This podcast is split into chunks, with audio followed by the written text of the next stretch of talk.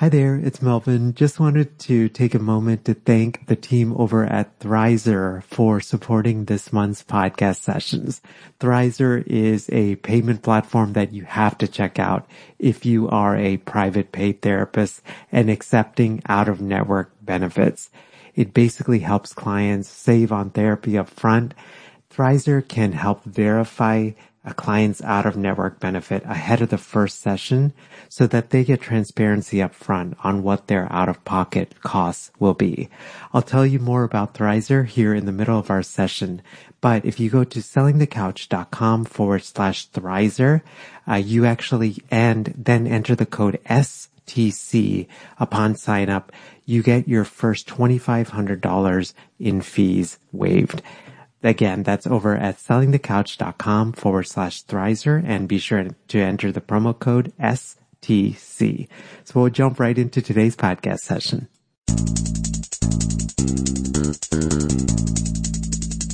Hi gang, hope you're having a great start to your day. Welcome to session 127 of Selling the Couch.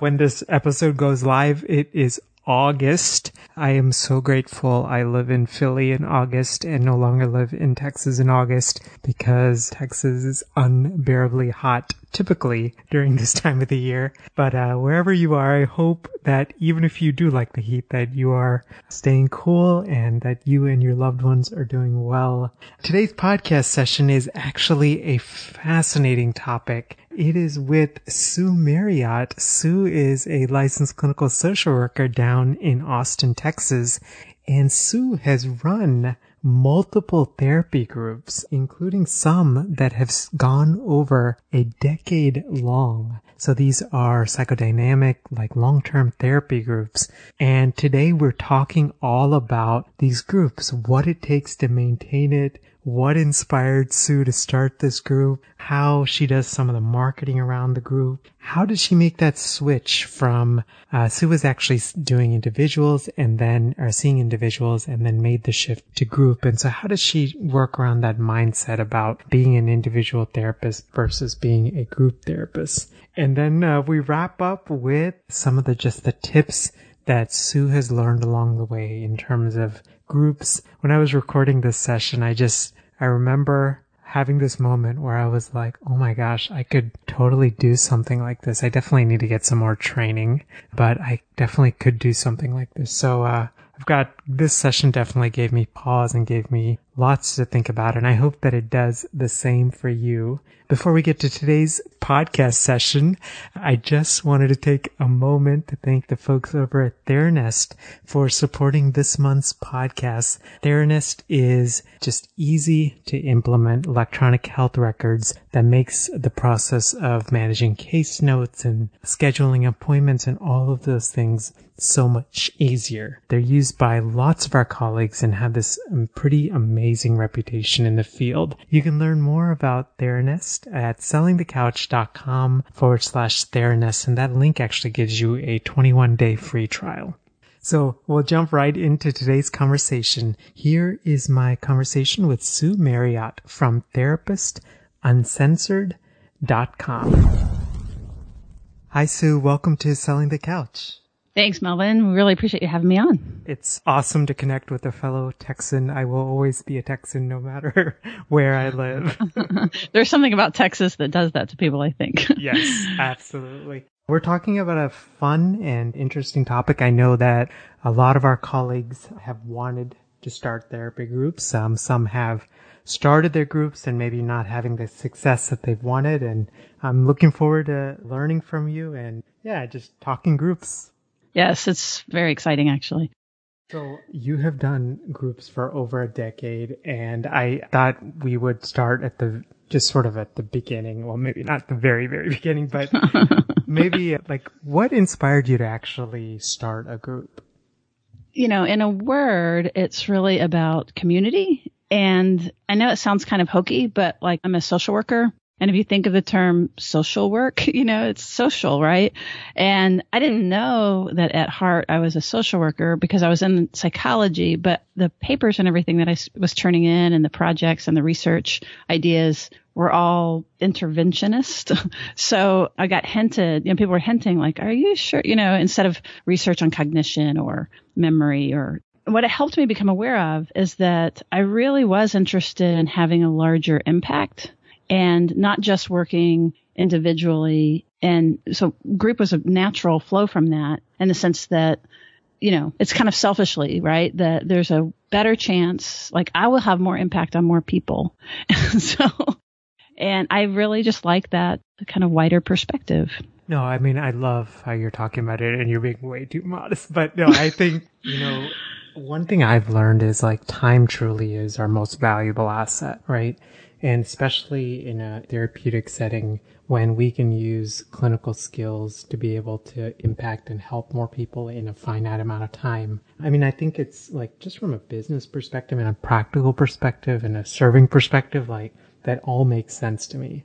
Right. And it's time, but it's also that there really is something magical uh, about the power of group that so that you get things out of group that you can never get in individual therapy. So that's yeah, I guess what's a you know what's an example of that like of something you might get in a group that maybe you don't get in individual.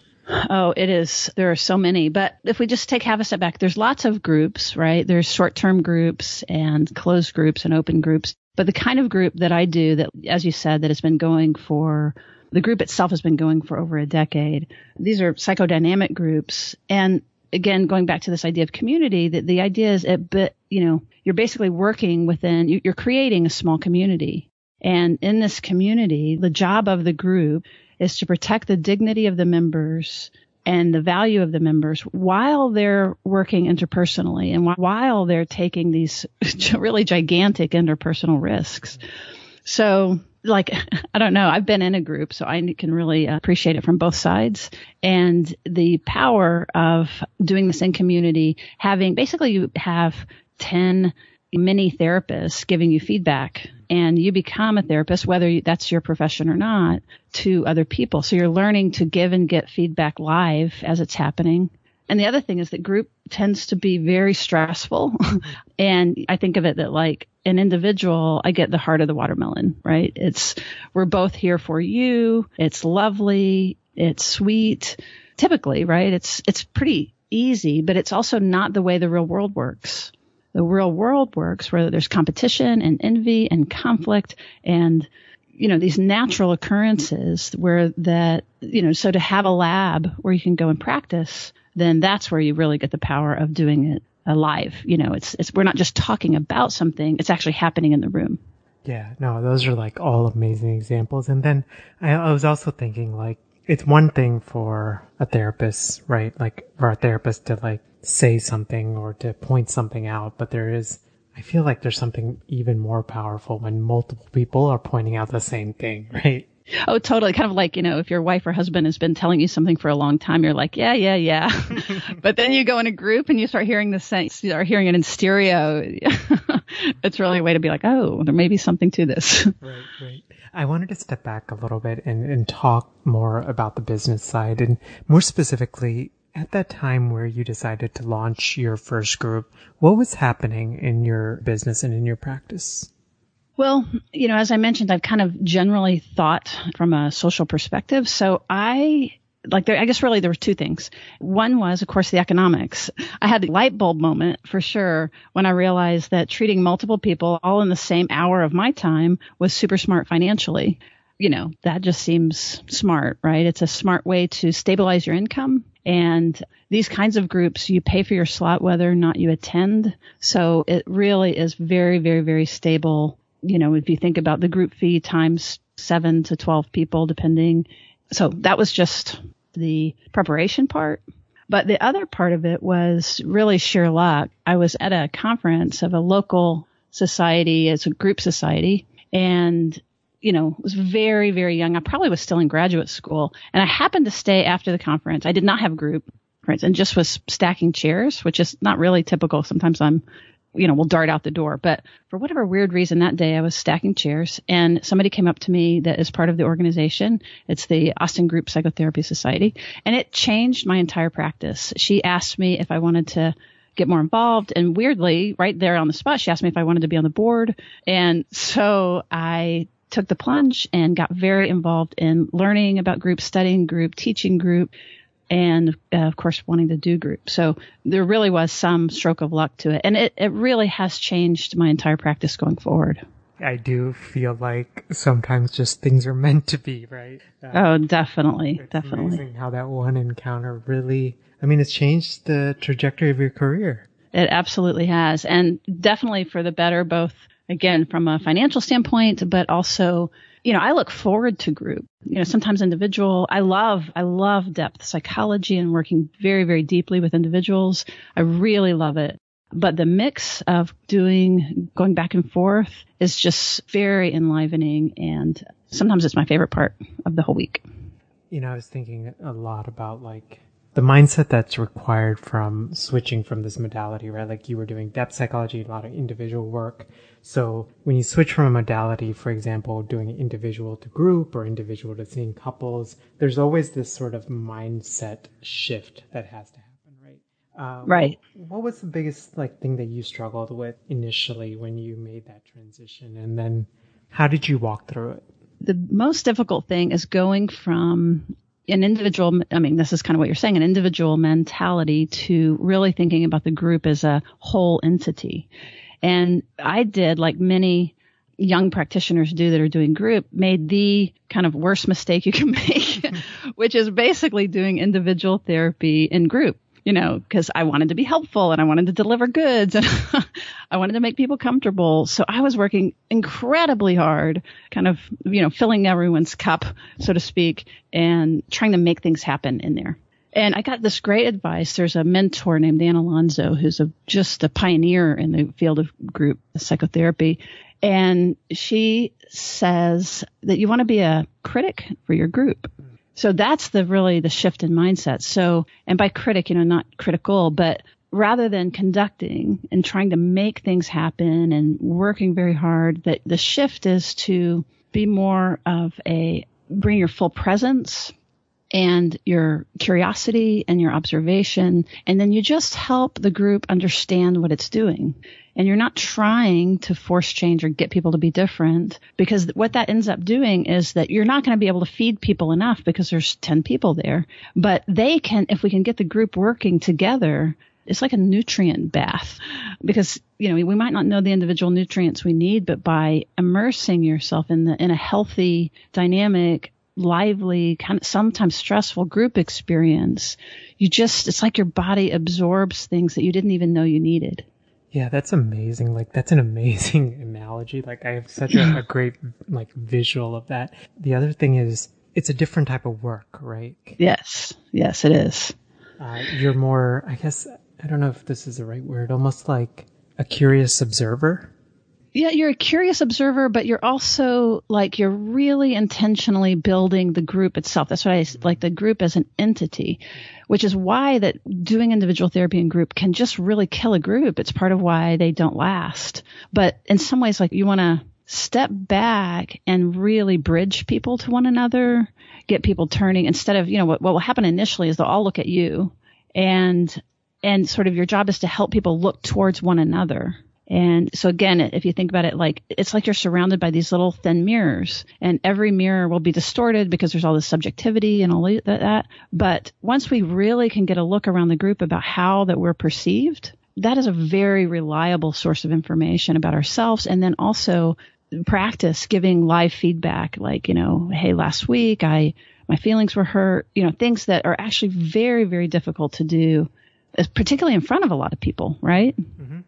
Right. So that kind of working deeply on yourself and then working deeply on relationships and then with all the support and by support I mean sometimes challenge. And the general gist of it is that we want to make the unconscious conscious, the implicit explicit. And so I think the group is the most, I know I sound a little evangelical about this, but it's the most powerful way of working on very early history, particularly nonverbal things, uh, preverbal attachment. You know, my lens is like a interpersonal neurobiology, like a really good group, just like good individual therapy literally changes our brain and opens new neural pathways to relating. And I'm a big proponent of, of earned secure attachment we didn't get there naturally, but we can work for it, right? No, I, I, love what you're saying. I think one of the things I was just curious about is when folks come into your group, right? How do you shift that mentality of like if several of them have expectations that there's going to be time dedicated for me and, you know, Sue's going to work with me. And right. So how do you shift that from that sort of mentality to I'm part of a larger group and we journey together and we figure things out, that, that sort of shift. Like say if someone's turning to me, I might just help them articulate what it is that they're looking for, right? Instead of, because what we probably can do is we can know exactly what they're looking for just intuitively. But the work of having them put it into words, you know, I want you to pay attention to me or I want you to, you know, that that's already beginning to do the kind of work that we do in group. And the other piece of it is in group, you can sit back and watch other people relate. And the learning then again is exponential because this is the immersive experience. So some ways, so even if I just, rather than just give them what it is that they're wanting, I'm really helping them try to identify it and name it. And, you know, again, there's usually a fantasy that I know more about them than they know about themselves. And I'm somehow going to be able to execute that. And even just becoming aware that that's the wish is really lovely. And there's just something that kind of begins to open up.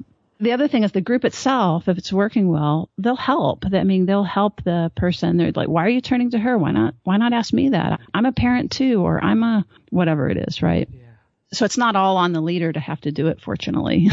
right. No, I, I, uh, you know, I've facilitated groups before and I think I like that space, you know, where members can turn to one another because for me, sometimes it takes me a while to kind of process what's happening. Yeah. So I like that space to see, okay, this is what's happening, right?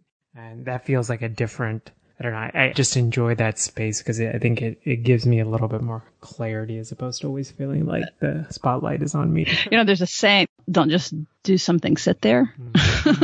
and it's easier to do that in a group because exactly that if you begin to get flooded or, or overwhelmed or embarrassed or anything that you're able to just, if you sit and if you're quiet, you know, the group will pick it up. So just keep going. So you had this idea for a group. How did you figure out what the topic of this first group would be? You know, I no longer do kind of topic centered groups. But, you know, just as a sh- quick story, I did initially. I used to do topic groups, but I was doing it specifically to promote my practice because I wasn't able to go to organizations or anything and say, you know, and talk about myself or try to sell myself. But by creating a niche group or a specialized group, I certainly could go to an organization and say, Hey, I've got this group that is going to help you with your folks that don't have a place to go and you know, they're going to get this individual care and the specialized service. And so that was actually part of how I built my practice. And that particular one was on working with women who had been through substance abuse treatment, traditional 12 step substance abuse treatment, but that continued to relapse. And a lot of times they'd been through lots of treatment and they would continue to relapse. And so I was very interested in providing more depth and being able to look at the trauma that might not be addressed in a 30 day model you know, some of the things that would just may have been missed with these particular folks. And that was just the example of the topic that I first started. I was like curious about this. Like, was this something you just felt passionate about? Like, how did you bridge that gap between knowing you had a passion for this versus that, hey, there's actually a need for this and folks would be interested and they would be willing to be a part of this group? You know, I was relatively strategic about it because I, like, for example, I limited it to women and again, this is my early, you know, business mind that women engage in psychotherapy more readily than men is was my thought. so so why not target user, you know, the kind of a lower hanging fruit that was easier to get and something certainly that I was more familiar with. And then addiction, you know, some of this just came from my work in the field. I was, I used to work in community supervision and corrections, which is probation and child protective services. So not only did I know what they needed, I knew what was missing and I was trusted by them. So I could come in and say, you know, they would pay to put people in treatment, But so for those few people that were able to afford it themselves, and there were definitely were, that they had this other option. So that was how that worked. You bring up such a good point, which is, I know I have a tendency to do this, which is we forget like our previous training. I'll just speak for me, but I, I have a tendency to oh, forget, me too. forget my previous training, forget my previous job experiences, right? And I sort of just focus on the present. But yeah, like those previous experiences and thinking about what we did and where the gaps were is just such a good idea. Not just for a group, but I think like in any sort of modality or service that we provide. Absolutely, because we spent hours there. And again, the relationships are usually strong. And to speak to the shift from the topic oriented, because your listeners, I think, will be interested in how do you, the hardest thing is starting a group. So how do you keep it going, right? And that was part of why I shifted from a topic oriented because they always you do the topic and then by the end, the end of the six weeks kind of people want to continue but that really wasn't your initial group agreement. And so a lot of people try to then go oh okay we'll keep going. And that usually that's a very hard thing to maintain because they signed up for six weeks and they're not going to say no i'm done you know they're going to say sure, let's keep going. But it's just a different level of commitment beyond that six weeks. So I stopped doing any kind of time limited group and just said, we're going to meet until your goals are met. And you can be the one to determine that, uh, hopefully in collaboration with the group. And we're not going to limit it to a topic because people are too complex. I want men and women and the entire gender spectrum and you know, as much diversity, age difference, background, as much difference as I can possibly get to stimulate different things in different people. And that is where the group just came alive. And that's where it's, it never gets boring. And, you know, and that's why people can go in the group for so long and still be getting things. It's amazing. It's actually such a, a cool and very subtle, but a very powerful like shift that you did. Yes. I wanted to ask you. So I get the process of like if someone is in the group and they feel like their goals have been met, what do you do with if someone wants to join the group that's not in the group? Like, how does that work? It's a great question, Melvin, because I actually think, again, for the listeners that are interested in creating these kinds of groups, long-term psychodynamic groups, that screening is the most important thing. And it's not just screening to see if they're ready or what have you, but it's also training them, kind of doing some pre-group training. So they'll be really, really prepared and so I really, when people referred to me for group, I kind of run them through the mill a little bit because I would rather they, if they're going to fall out or if it's not going to work, I want to know that before I put them in. Partly to protect the group because these are closed groups and it's a big deal when you add a member, but certainly to protect the individual who's thinking about doing this more stressful thing. Some people talk about it. It's going from the lap to the playground. So individual therapy is the lap and then group is the playground. There's a lot of like caretaking in a good way, right? Like you're very thoughtful about how about the group, the members, the person that's coming in, all of those things. Yes, and I try to anticipate with the potential new member what obstacles they might have. And so that's what I mean by sort of running them through and I am in the individual sessions then kind of like how group is. So it's it's much more direct and interpersonal. So I might say, what if someone, you know, interrupted you? Or what if people ask you questions that you didn't want to answer? Or you know like i really just sort of walk them through you know some of the different scenarios. And also or what if someone was attracted to you and began to speak about it? What if someone was talking about something that you felt morally you know that stirred you up morally? And so as they begin to think this through like one example is somebody wanted to come in for relationship stuff. And i said well what happens if you break up? And he was like well i'll stop and then we could talk about and predict like actually that's the perfect time to be turning to a group that, first of all, to help you through it, but also to learn about what happened. And was there anything that you did to contribute? And you know so it really shifted the mentality of like oh i'm going to actually be using you know this isn't just a support group. This is really for me to change uh, interpersonal patterns that might not be good for me yeah it's not uh, just based on the circumstance that's happening in that moment but this is for me to that's right something much deeper that's right. And so in that pre-screening, that's a lot of what goes on. And then that way, by the time they actually get in, first of all, they're usually impatient to get in. They're like, okay, I'm ready, which is actually perfect. You know, I want that. Right. So instead of me like going, really, it's going to be a great idea. you know, right. I'm like, and I am, I'm very picky. It's this kind of rare opportunity to get to go in. And that's how I talk about it. And so they're like, me, me, me, pick me. How do you market this? Like, so if you have a group that's, I guess, do you call it a general process group or what is it? The, I guess when you introduce yes. it to referral sources, when you introduce, what do you say? You know, most of the group members are going to come from your individual practice. Mm-hmm but certainly but like in these group communities are a really great way to market and it is just a general process group. And the more people around you that like when people really understand what it is it's very easy sell.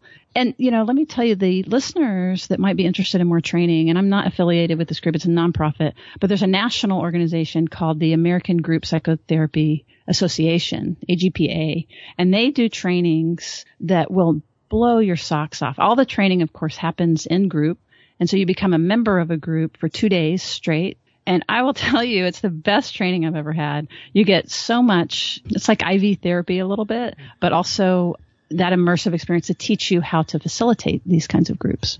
You're making me want to like log in and go check it out. Oh, I'm totally, I absolutely, you know, I cannot emphasize enough. There's a conference actually coming up in February in Houston and there's things called the Institute, which happened before it. And that's what I'm talking about, where you become a member for two days. Even if you don't do group, like what, don't worry about that. Just go in and learn more about yourself as a clinician, as a practitioner, you know, find your blind spots and, and go take your nutrient bath, right? Fill yourself up a little bit. I think just in general with any modality, I feel like one of the best ways to learn is just immerse yourself in it. Absolutely. Absolutely. Um, so you have four ongoing therapy groups three of which have met for over a decade. So my last question to you is, what would you say are the three biggest lessons that you've learned from these groups? First of all, if you, again, going to the group mentality, think about that at any given moment, the group knows more than any individual person, including yourself, right? So if you can get the group working together, you know, we're better together than alone. So that's one is that to really trust the group and know that the group as a whole knows more than anybody. And, uh, that's a great resource. And then number two, I'd say, is that groups will always protect its most vulnerable member. And again, that takes some pressure off of you. But if somebody is sometimes someone's beginning to get teary and I don't see it and the group will go, well, so the group helps itself. It, it runs itself. It's co-regulatory, including when you, the therapist, are the most vulnerable member. They will take care of you too, fortunately. and then the last one, three, is just, it's that I've really, really, really been able to see this by working in this kind of depth and this kind of length, that deep change actually does happen. Like structures of the self actually change. And, you know, at the biological level, I think we change one another and the group is a very powerful and efficient way and an expensive way. I had mentioned the economics earlier, but it's less expensive for the client. And then, of course, it's more financially viable for you that's a side note. But basically, what I would say the third one is that it group maximizes the possibility for neuroplasticity and change and deep growth. Uh, Sue, I'm grateful for you. I'm grateful for all the work you have done. I'm grateful that we've been able to connect. What are some of the best ways that folks can get in touch with you? Absolutely. And Melvin, let me say, you know, you work in groups. You have created these fantastic online communities, and I wanted to really thank you for that. It's been really powerful. But people can reach me at sue at therapistuncensored.com. And podcast itself, if you think about it, is again another natural extension of creating groups and doing, helping more people at one time. And I co-lead that particular podcast with two amazing therapists in Austin, Texas, Ann Kelly and Patty Allwell, who are just fantastic. So that's how you can reach me, Sue at therapistuncensored.com. One of the things we're really excited about is that we're launching an online training course on modern adult attachment. And we're really updating the science. Uh, we've been able to pull together new research that most people have not, aren't familiar with and integrate it. So we're really excited about that particular piece. So people can sign up for that at therapistuncensored.eventbrite.com. And Eventbrite is B-R-I-T-E. Thank you for letting me say that. No problem. Thank you again, Sue. Hi there. Hope you enjoyed my conversation with Sue, and I hope that it's given you some new ideas and new inspiration, whether you are thinking about launching a group or have a group and thinking about restructuring it. There were a couple of things that I took away. I was actually furiously writing notes during the conversation, but one really key thing that, that I wanted to just share with you and just kind of highlight is the idea behind a long-term group. I've actually noticed this with some of the things that I've done with STC is that is this idea of scalability, right? So, for example, with a topic based group, you're limited in terms of like you meet for a certain period of time and then you kind of have to figure out things on multiple levels, like what to do with existing members, how do you get new members into the group, all of those different things. Whereas with a long-term group, uh, you have a little bit more flexibility with that. I think, yeah, it's just, there's a little bit more flexibility in terms of options of how folks join, who joins, and all of those kind of different things. So Hope today's podcast session was helpful. I know that Sue mentioned a number of different things and you can find show notes at sellingthecouch.com forward slash session and the number one, two, seven. I have a feeling we're going to have a great conversation about this podcast episode. So please come join us over in the Selling the Couch community, which you can find at sellingthecouch.com forward slash community. Uh, there are almost 6,000 of our colleagues in that community and just a wonderful place of just giving and, uh, and just wanting other helpers and healers just wanting to support each other and encourage one another on our private practice journeys. Again, Sue mentioned a new training course they're putting out on attachment, and you can find that at therapistuncensored.eventbrite.com. As we wrap up again, just wanted to take a moment to thank the team over at Theranest for supporting today's podcast session and this month's podcast session as well. If you're tired of expensive and hard to use private practice management software, I encourage you to check out uh, Theranest. Uh, it's simple, it's affordable, and it's used by thousands of our colleagues all around the world to better manage and grow their practices you can try Theranest for free and then get 20% off your first three months through the special link that they provided for us. And you can find that at sellingthecouch.com forward slash Theranest, all one word. Have a wonderful rest of your day and I'm so grateful for you and grateful that you took the time uh, to join us. Take good care. Bye.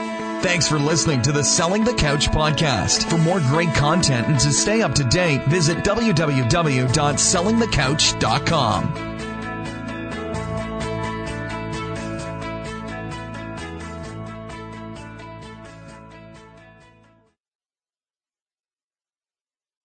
So if you've been listening to the STC podcast for a while or you've been listening to podcasts and you've had this thought of Mel, I would love to launch my own podcast in order to grow my business.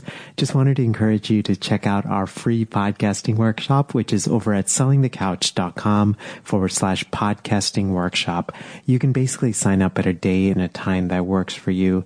It's 90 minutes. And when I do these workshops or when I record them, I truly believe in quality teaching, so it's going to be well worth your time. We're going to go through gear recommendations and how to launch strategically and how to think about monetizing your podcast and how to line up your podcast with your existing offers and how to do it strategically and authentically uh, and not salesy and slimy. Um, and all of those things. So again, the link is over at sellingthecouch.com forward slash podcasting workshop.